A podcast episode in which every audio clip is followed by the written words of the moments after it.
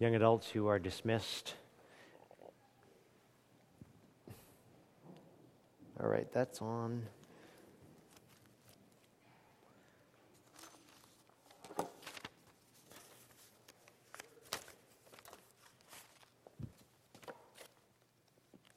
Put that in there.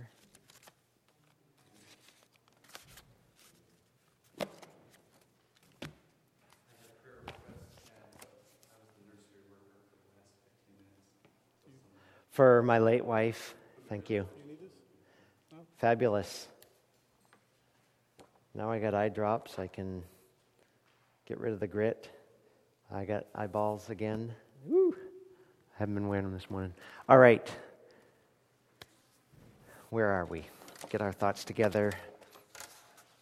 There are a couple other additional handout thingy majobbers that I will uh, make available later. PowerPoint's on.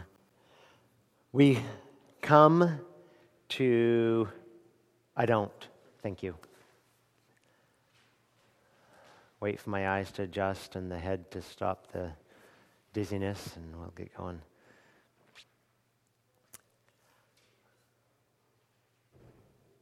All right. Distinguishing traits of healthy churches. We have been seeking to put our thoughts together, align them with scriptural revelation, scriptural truth, so that we might search and submit to God's model of church health so that we can excel still more.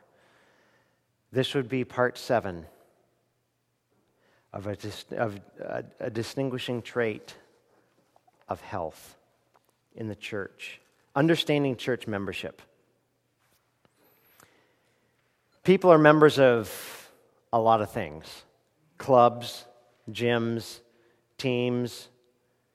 But when we talk about church membership, this is a unique membership. It's not just a mix of widely different people, but a visible recognition of our spiritual union and oneness that comes from being in Christ.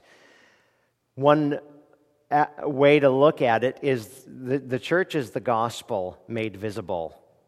Members of the family, if you wanted a good starting point, we would find ourselves in Ephesians chapter 4 in gathering biblical theology, biblical thoughts of our union with Christ and with each other. I think it's crucial regularly for us to do studies on the church because there is such a misunderstanding on the church.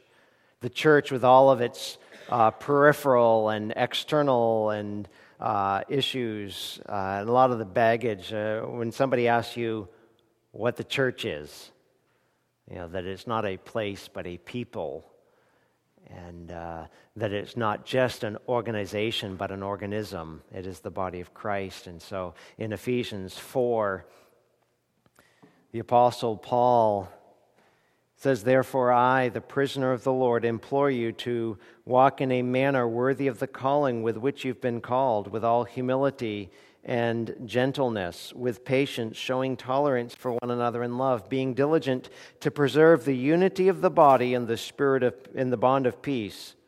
There is one body, one spirit, just as also you were called in one hope of your calling, one Lord, one faith, one baptism, one God and Father of all, who is over all and through all and in all. This is a remarkable passage that come, Ephesians 4 comes after what? Ephesians 1, 2, and 3, where he's been unpacking the greatness of Christ and his saving gospel in our lives in calling from the world a collection of saints for the praise of his own glory. One hope, one faith, one baptism, one Lord, one God and Father who is over all and in all and through all. We are in spiritual union with Christ by the power of the Holy Spirit through the sovereign electing grace and love of the Father. It's Trinitarian fellowship. A neglect or even a refusal to join as formal, uh, a formal member reflects, I think, a misunderstanding of the believer's responsibility to the body of Christ and even cuts believers off from the many blessings and opportunities that flow from this commitment, which we'll look at in just a moment. So let's think, first of all, uh, or, or throughout our time here for these next several minutes, some of the implications of Scripture towards a biblical understanding of church membership. Does the Bible state, Thou shalt join First Baptist Church of thus and such a town? You know, no, we are not commanded in Scripture anywhere, but it's implied all throughout the New Testament. In the early church, coming to Christ was coming to church. Experiencing salvation without belonging to the local expression was a foreign concept. Let me propose to you a, a couple of implications. How about the lists that are used in the New Testament? There are lists of people. One of those lists is found in 1 Timothy 5, which we won't turn to, but uh, these are the widows that are supported by the church. How would we know who we as a church are helping alongside unless they're part of the church? And that's not the only list in, in Scripture. As the gospel goes forth in the book of Acts, and Luke narrates the, the growth of the gospel through the power of the Holy Spirit, he records in Acts 2 and this whole process that people got saved baptized and became part of the church in acts 2.41 you'll notice after all this preaching's gone on about the gospel verse 41 so then those who had received his word were baptized and that day there were added about 3000 souls. You notice that. Look down to verse uh, uh, 40, 47, as they've been continuing uh, with one mind, breaking bread from house to house, taking their meals together with gladness and sincerity of heart. Notice what they're doing. They're praising God, having favor with all the people, and the Lord. What was he doing? He was adding to their number day by day those who were being saved. So, so uh, this is math according to uh, God. He, he was multiplying in uh, chapter 5, in verse number 14. All the more believers in the Lord, multitudes of men and women were constantly added to their number. And so it, it constantly increases. How many did we start with?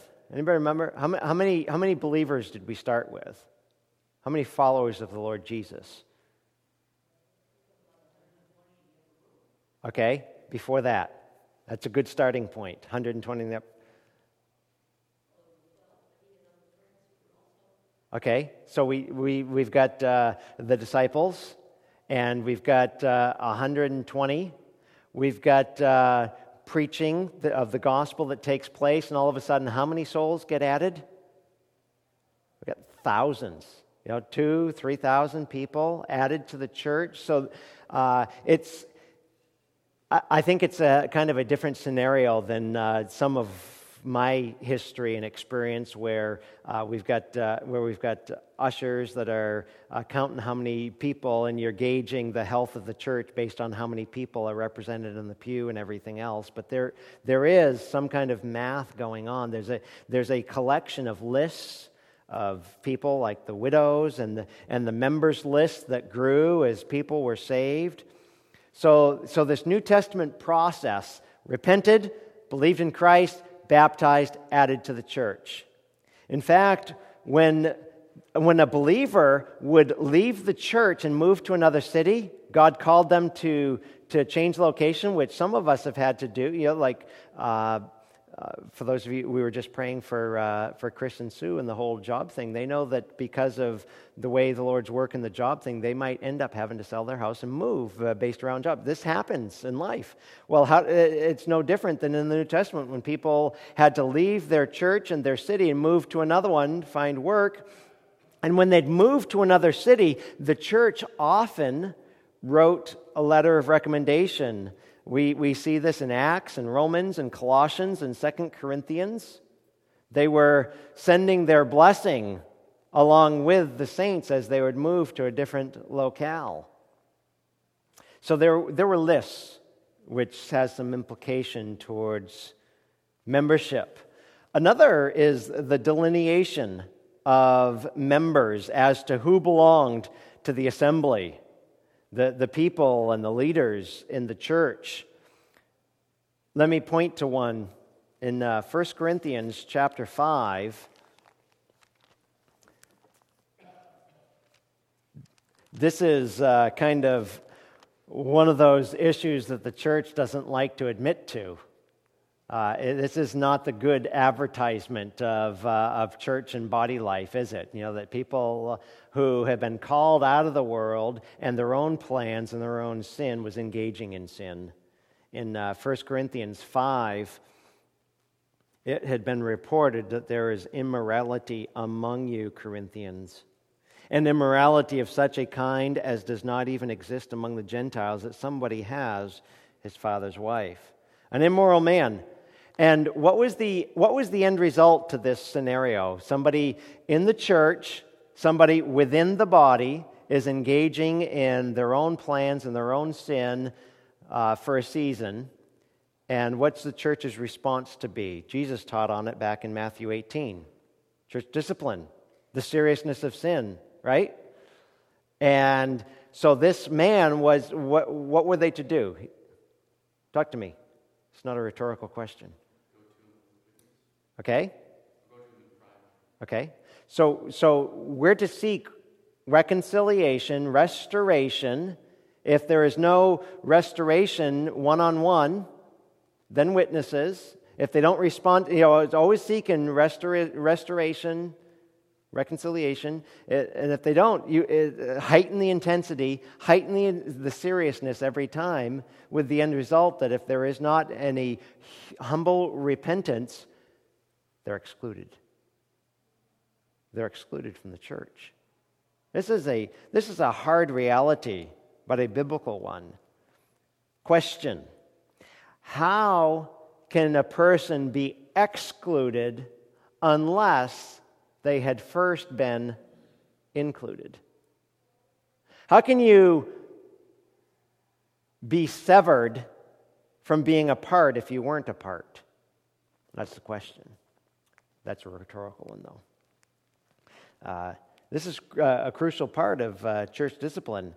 Matter of fact, in uh, 2 Corinthians 2 6, Paul referred to this, this sin event with this man again. And he talks about this is the phrase that he uses. He says that this punishment is to be inflicted by the majority. So if when we come to the point of church discipline where we're partaking of the Lord's table, somebody continues in their hard heart to not respond to the rebuke of a brother and sis, uh, brothers and sisters, we tell it to the church so that the entire church, up in the intensity, can come to them, pleading with them to get right with the Lord and with each other. It's the majority. So that they'd see the seriousness you can only have a majority if there's a defined group of people. So we've got this delineation of members as to who belonged to the assembly, who's in and who's out, who's a part and who's not a part. This is another uh, what, uh, sad reality about how that, uh, uh due to a lack of serious covenant commitment to, to membership, if somebody is excluded from the church, it is no big deal. It ought to be a big deal. My church family. So there's this delineation of members and even leadership. You look at uh, what we're studying in uh, uh, Titus 1, which we'll be back to uh, next week. We've got leadership in the church. We've got uh, uh, teaching pastors. We've got elders who, who shepherd the congregation. We've got deacons who serve. Church government is given. There's a plurality of elders that are given the responsibility to oversee, to uh, uh, labor among them 1 thessalonians 5.12 to have charge over the people 1 timothy 5.17 to keep watch over our souls. Where's that one found? Who will give an account? Hebrews chapter 13 verse 17 this all requires a distinguishable membership. How are they going to shepherd and give an account if they don't know who they are. Uh, last week, when we were uh, at another part of this series, we were mentioning how that uh, uh I'd recounted for you a story I'd heard Dever tell about when he first came to uh, Capitol Hill Baptist Church. Uh, they're a Southern Baptist church, and in many, uh, not all, but in, in, in, a lot of the Southern Baptist churches, you've got uh, uh, a, a membership roster, a membership roll that is like yay big, and on Sunday you only see about this many. And these many people uh, are on the membership rolls. They never purge the rolls, they don't exercise diligence and responsibility to care for, for that. Uh, and so, on, uh, I believe, if I recall correctly, it was on a Wednesday night that one by one, at a congregational meeting, they said, Well, let's get our rolls up to date so that our membership roster reflects the church. And at the end of that night, after however many hours, two or three hours, uh, Dever says, Wow, now I know who my church is. Now I know who I'm to shepherd and care for and teach the Word of God to. This is the church. So God's given uh, a delineation of membership and, and leadership. So Paul, Paul specified who's, who's in and out, who's marked off from the world. Healthy churches want their earthly records to approximate as much as possible heaven's own records of those that have been recorded in the Lamb's Book of Life somebody comes to Christ, we want to receive them into membership and active participation in the ministry. And even, even to the point in our ministry experience together in dismissing individuals, just as the New Testament does, uh, dismissing people in uh, either church discipline who don't follow through on it, or uh, what does John teach us in uh, 1 John 2? They, they, they might be dismissed uh, because they go out from us because they never were of us. But to the best of our human ability, we want to find out somebody's credible confession of, uh, of conversion, that there's an understanding of that. And uh, so, implications of the New Testament people got saved, baptized, added to the church. Now, think with me for a moment. Any, any questions before I move on? All right, I'm moving on to the next slide. Let's, let me give you three among many. Knowing, I, I always try to figure out how much time we've got to, to cover how much, how much stuff, and so uh, just a couple of different words. Membership speaks, number one, of commitment. Commitment. In a day like ours, in which commitment is a rare commodity, such a low emphasis, a low priority on membership by many believers should come as no surprise. Though it, it ought to rightfully grieve us that it's not a priority, it shouldn't surprise us.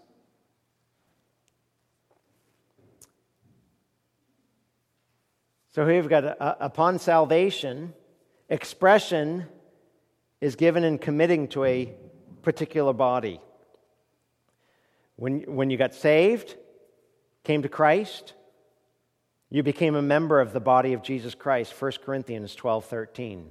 This is what is referred to as, uh, some people refer to it as the, the universal body of Christ. I'm in Christ all, all of a sudden upon uh, placing my faith in Christ, turning from my sin. I'm, I'm in Christ. Uh, I've been clothed with his righteousness. I've been adopted into God's forever family. You became a member of the body of Christ. And because you're united with the body of Christ and other members who are part of that body, notice that connection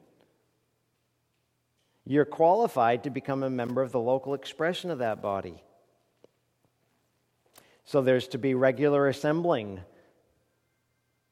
and regular rejoicing in our common hope and spur each other on to love and good deeds.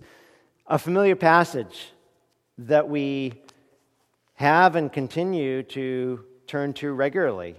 This will come up in our scripture readings as we're going through the book of Hebrews together. But in Hebrews 10, You'll notice ramping up in, in chapter 10 as he's drawing some application, some exhortation, putting the handles to the truth of what this doctrine looks like in our lives together practically. He talks about some uh, heads of lettuce that ought to be part of the garden of Christianity. Let us do this, let us do that. In verse 22, let us draw near with a sincere heart and full assurance of faith, having our hearts sprinkled clean from an evil conscience and our bodies washed with pure water. Let us hold fast the confession of our hope without wavering, for he who promises faith. You know, don't give it up. It's hard. Keep on keeping on in the battle. Verse 24, and let us consider how to stimulate one another to love and good deeds said negatively, not forsaking our own assembling together, as is the habit of some, but encouraging one another, and all the more as you see the day drawing near. So we're regularly assembling to regularly rejoice in our common hope and to spur to love and good deeds. We'll, we'll uh, unpack this in, in just a little bit about some of the significance of that. So, when we're talking about church membership, we are not simply talking about simply a, a, uh, a record of a box that we once checked, but something that is ongoing. Church membership is an ongoing reality, a participation in the gospel ministry. It's not a sentimental feeling or an expression of affection towards a familiar place. Well, I'm a part of that church. When somebody formally commits to an identifiable local body, they are joined for divinely ordained purposes. Define it scripturally. Define theologically, define biblically what you have covenanted to in membership.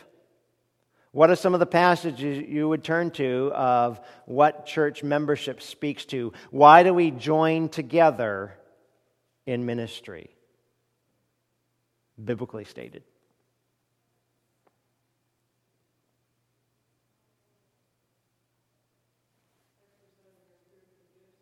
Exercise our spiritual gifts. Great answer. Uh, so we'd turn to uh, some of the spiritual gifts passages for that uh, Romans 12, 3 through 8, 1 Corinthians 12, 4 to 31, 1 Peter 4, 10 and 11. Uh, that uh, all of them speaking with the same consistent weight that when God saved us, when we became indwelt by the Spirit of God, we were given a gifting, a unique way to serve God and advance His body, His kingdom agenda here in the world. So, serving and edifying through the use of spiritual gifts. How about another one? Receiving instruction from God's Word. 2 Timothy 4 2, preach the Word. A divinely ordained purpose, receive instruction from the Word, serve and edify, participate in the ordinances. God's given us baptism and the Lord's table as, as re- regular memorials, commemoration of gospel truth to rehearse regularly with each other. Proclaiming the gospel to the lost, the Great Commission, Matthew 28. It is a living commitment or it is worthless. It's not just a box that we checked, well, I became a member of thus and such, and uh, it hasn't really affected me much since then. Uh, so it, membership speaks of commitment, but it also, number two, let me put another word in your thought process here responsibility. Membership speaks of responsibility. This kind of lays hold of that spiritual gift and serving uh, um, dynamic that we were just talking about. Grasping a hold of fellow believers in responsibility and love, that, that as we fellowship with Christ, we do so together. Like when we go to the Lord's table, we do so together. So we serve together, we roll up our sleeves together in ministry. Uh, that I'm responsible for you and you're responsible for me. That's serious business. That's not a take it or leave it church membership mentality. There's serious responsibility that we are pursuing covenant membership at a particular church that, that tells the leadership and the other members, I'm committed to you. I'll, I'll, I'll be a part. I'm supporting in the gatherings. I'm supporting in the givings. I'm supporting in the intercessions. We, we, we, we serve together. We give together. We pray together. We minister together. All of it togetherness. That's why the church is the best place on earth, most important place on earth.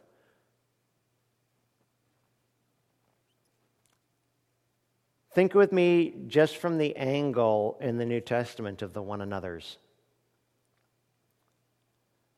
the body life, how we do church to and with each other. The one another's where we are committed or devoted to growth in the body, to each other's mutual edification, and that can only take place in the context of the corporate body of Christ. I made some more copies because uh, the other ones that were out on the table uh, disappeared, and I'll stick another fresh batch. Uh, I, I, took a list that somebody else put together, and uh, for the last few years, I've been adding to it as I come across another one another. There's uh, I don't remember what the final count was on the list. Uh, I'd gotten over 43 of one another commands in the New Testament. This is what the apostles identify in their epistles, which are given to the church. That's you and I, if we're in Christ. One of the greatest joys of being part of a church family is to be used by God to minister to others. And so God's word contains numerous one another commands that, that outline in very specific fashion. And here's, here's what's so helpful about this list. When, when, when we think through the one another commands of Scripture, it helps us think very specifically as to who I am to be to you and who you are to be to me, to one another. Commands that outline specific ways that as a, a member of Newtown Bible Church, I can consider how to fulfill scriptural mandates in the lives of others. To prefer one another, to outdo one another in honor, Romans 12:10. To correct each other in maturity, Romans 15, 14. To not with uh, uh, when, when uh, Paul says, uh, be of the same mind to one another, have a modest opinion of yourself pursue peace and build up others. The list goes on. I'm not going to read it to you, so I'll just uh, place another batch out on the, uh, in the foyer for your perusal, your meditation on biblical injunctions of one another living in covenant membership. So, church membership, uh, a, a healthy church trait of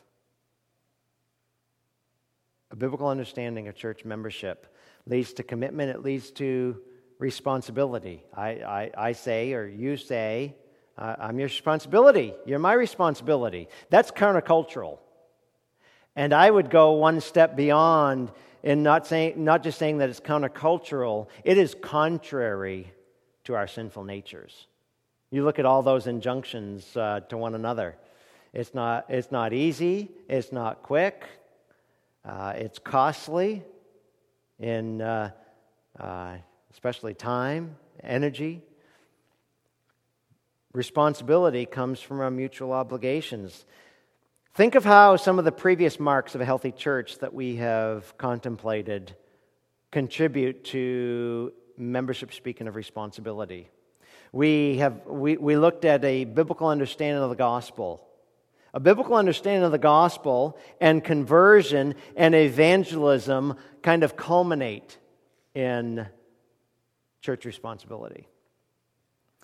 If we understand the gospel and conversion and evangelism, members are going to be growing in their understanding of responsibility. The more we cherish the gospel and understand that conversion is God's work and evangelism, we evangelize as instructed to would be disciples that they are to count the cost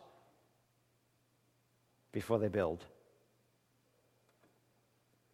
We're less, if we, if we do that, we're less going to regard churches as a come as you please or get what you can attachment. We're going to get away from the uh, consumer mentality of the church. Well, it's got this, it's got this, but it doesn't have that. I guess I don't want to be a part because it doesn't fill my whole list up of what I think ought to be in a church.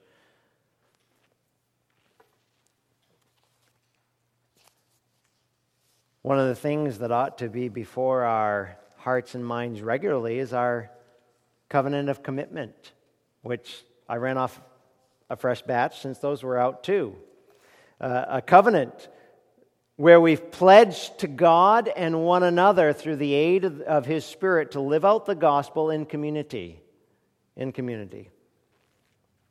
And so it goes down through to delineate what that looks like that we're going to work and pray for the unity of the Spirit and the bond of peace. We're going to walk together in brotherly love as becomes the members of a Christian church, exercising affectionate care and watchfulness over each other, and faithfully admonish and entreat one another as occasions may require. And the list goes on. Let me encourage you to take home a fresh copy of what we've covenanted together in membership here at the church to get away from the consumerist mentality and covenant, commitment, responsibility. Uh, it's not uh, a get what you can attachment, uh, another store to peek your head into, or a Christian market or mall. We're going to view the church as our home. We'll view the church as a place where all the parts care for one another mutually together as we serve our worthy Christ. So, membership speaks of responsibility. Let me give you a third word to think about as we think about church. Membership speaks of salvation. Yeah? We're not saying that uh, when somebody joins a church, it washes all my sins away, wash all my sins away. Church doesn't do that. When somebody joins a biblical church, what, what precedes the joining part? We're, we're rehearsing the gospel. We're finding out if the person's converted, if they're given a valid a profession of faith, that they know Jesus, they've turned from their sin. When, when somebody's recounting their testimony, I say, hey, hey, share your, your testimony with me.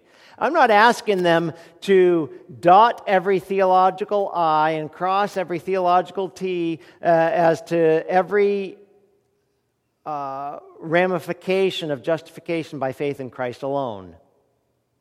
I don't even care if they use the word justification in their testimony, but I'm looking for the principle do they understand justification by faith in Christ alone?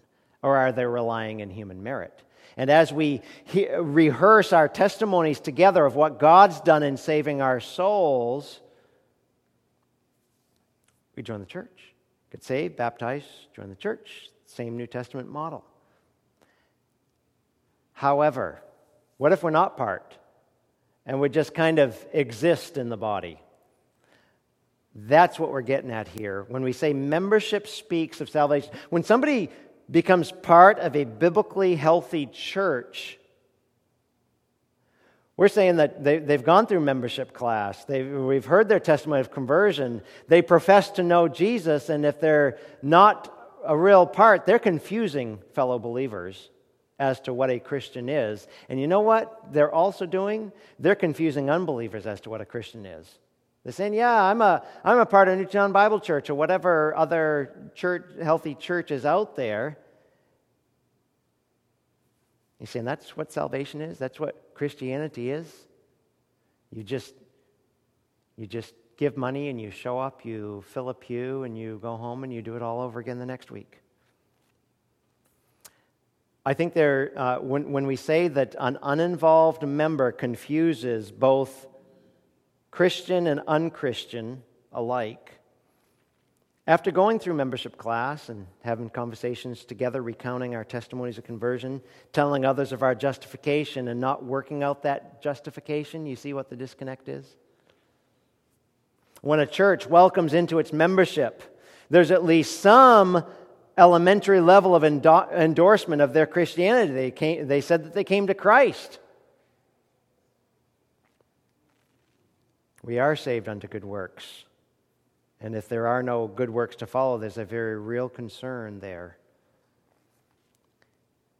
If you've not seen somebody, somebody covenanted membership, you know, they, they joined the church, they got baptized here, and all of a sudden, you don't see hide nor hair of them for weeks or months.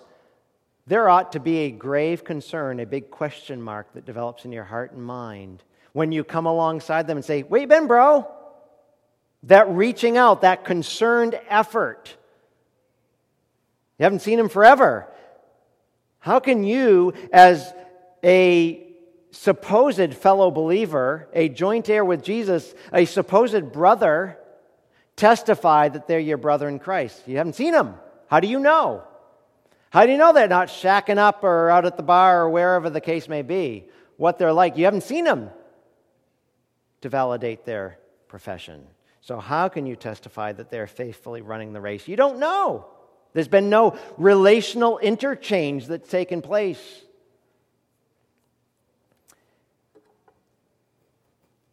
You know, if, if some are missing in action,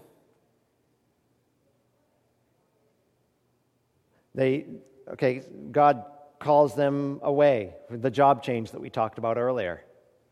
Or somebody moves because it's so cotton picking expensive to live in Fairfield County, they had to move to Texas, or, or job changes to Ohio, or where else have we gone this, uh, this year? Uh, Buffalo. Yeah, thank you. You know, so all these, so, so when we leave the church, there's automatically that engagement in another biblically healthy church. If there isn't that engagement, that ought to cause concern. Where are they?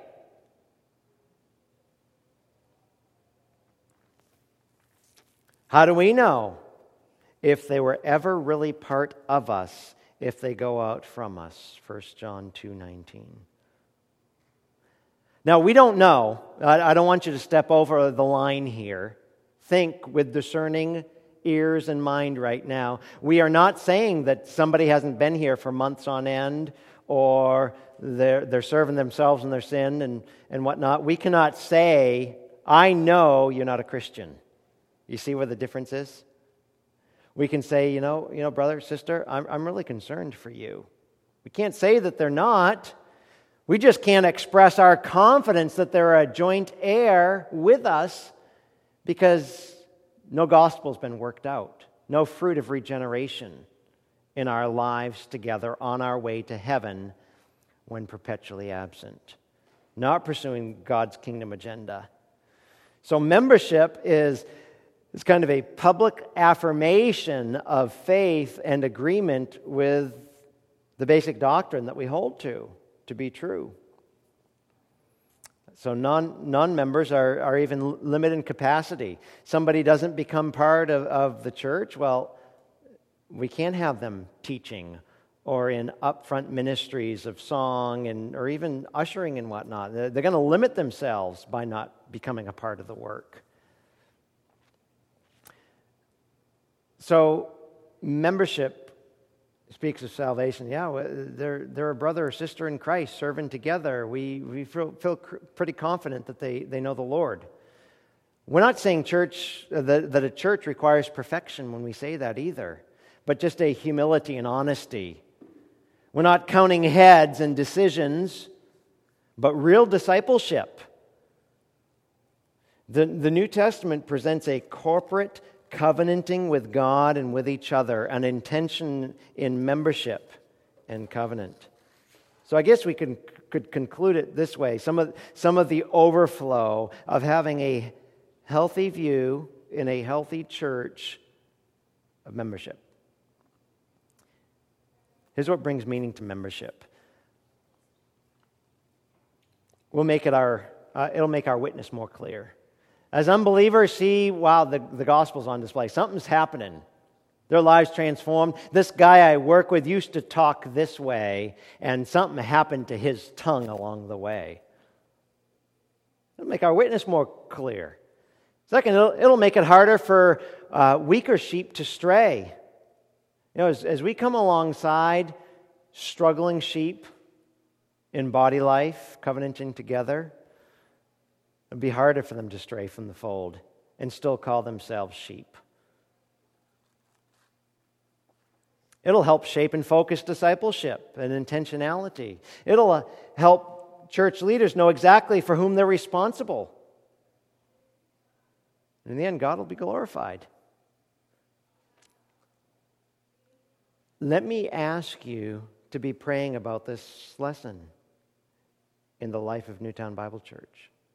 Pray that church membership will come to mean more than it currently does that we would learn to excel still more in this distinguishing trait of church health. As this develops, we'll know better uh, whom to pray for, whom to, uh, whom to encourage, whom to challenge in the faith. It means being incorporated in practical ways into the body of Christ as we are traveling together as, what's the apostles say? Aliens and as we're, as we're strangers in this world, we're strangers together as we journey to our heavenly home. Simply put, membership matters. And so I submit that to you as a seventh mark of church health. Would you pray with me?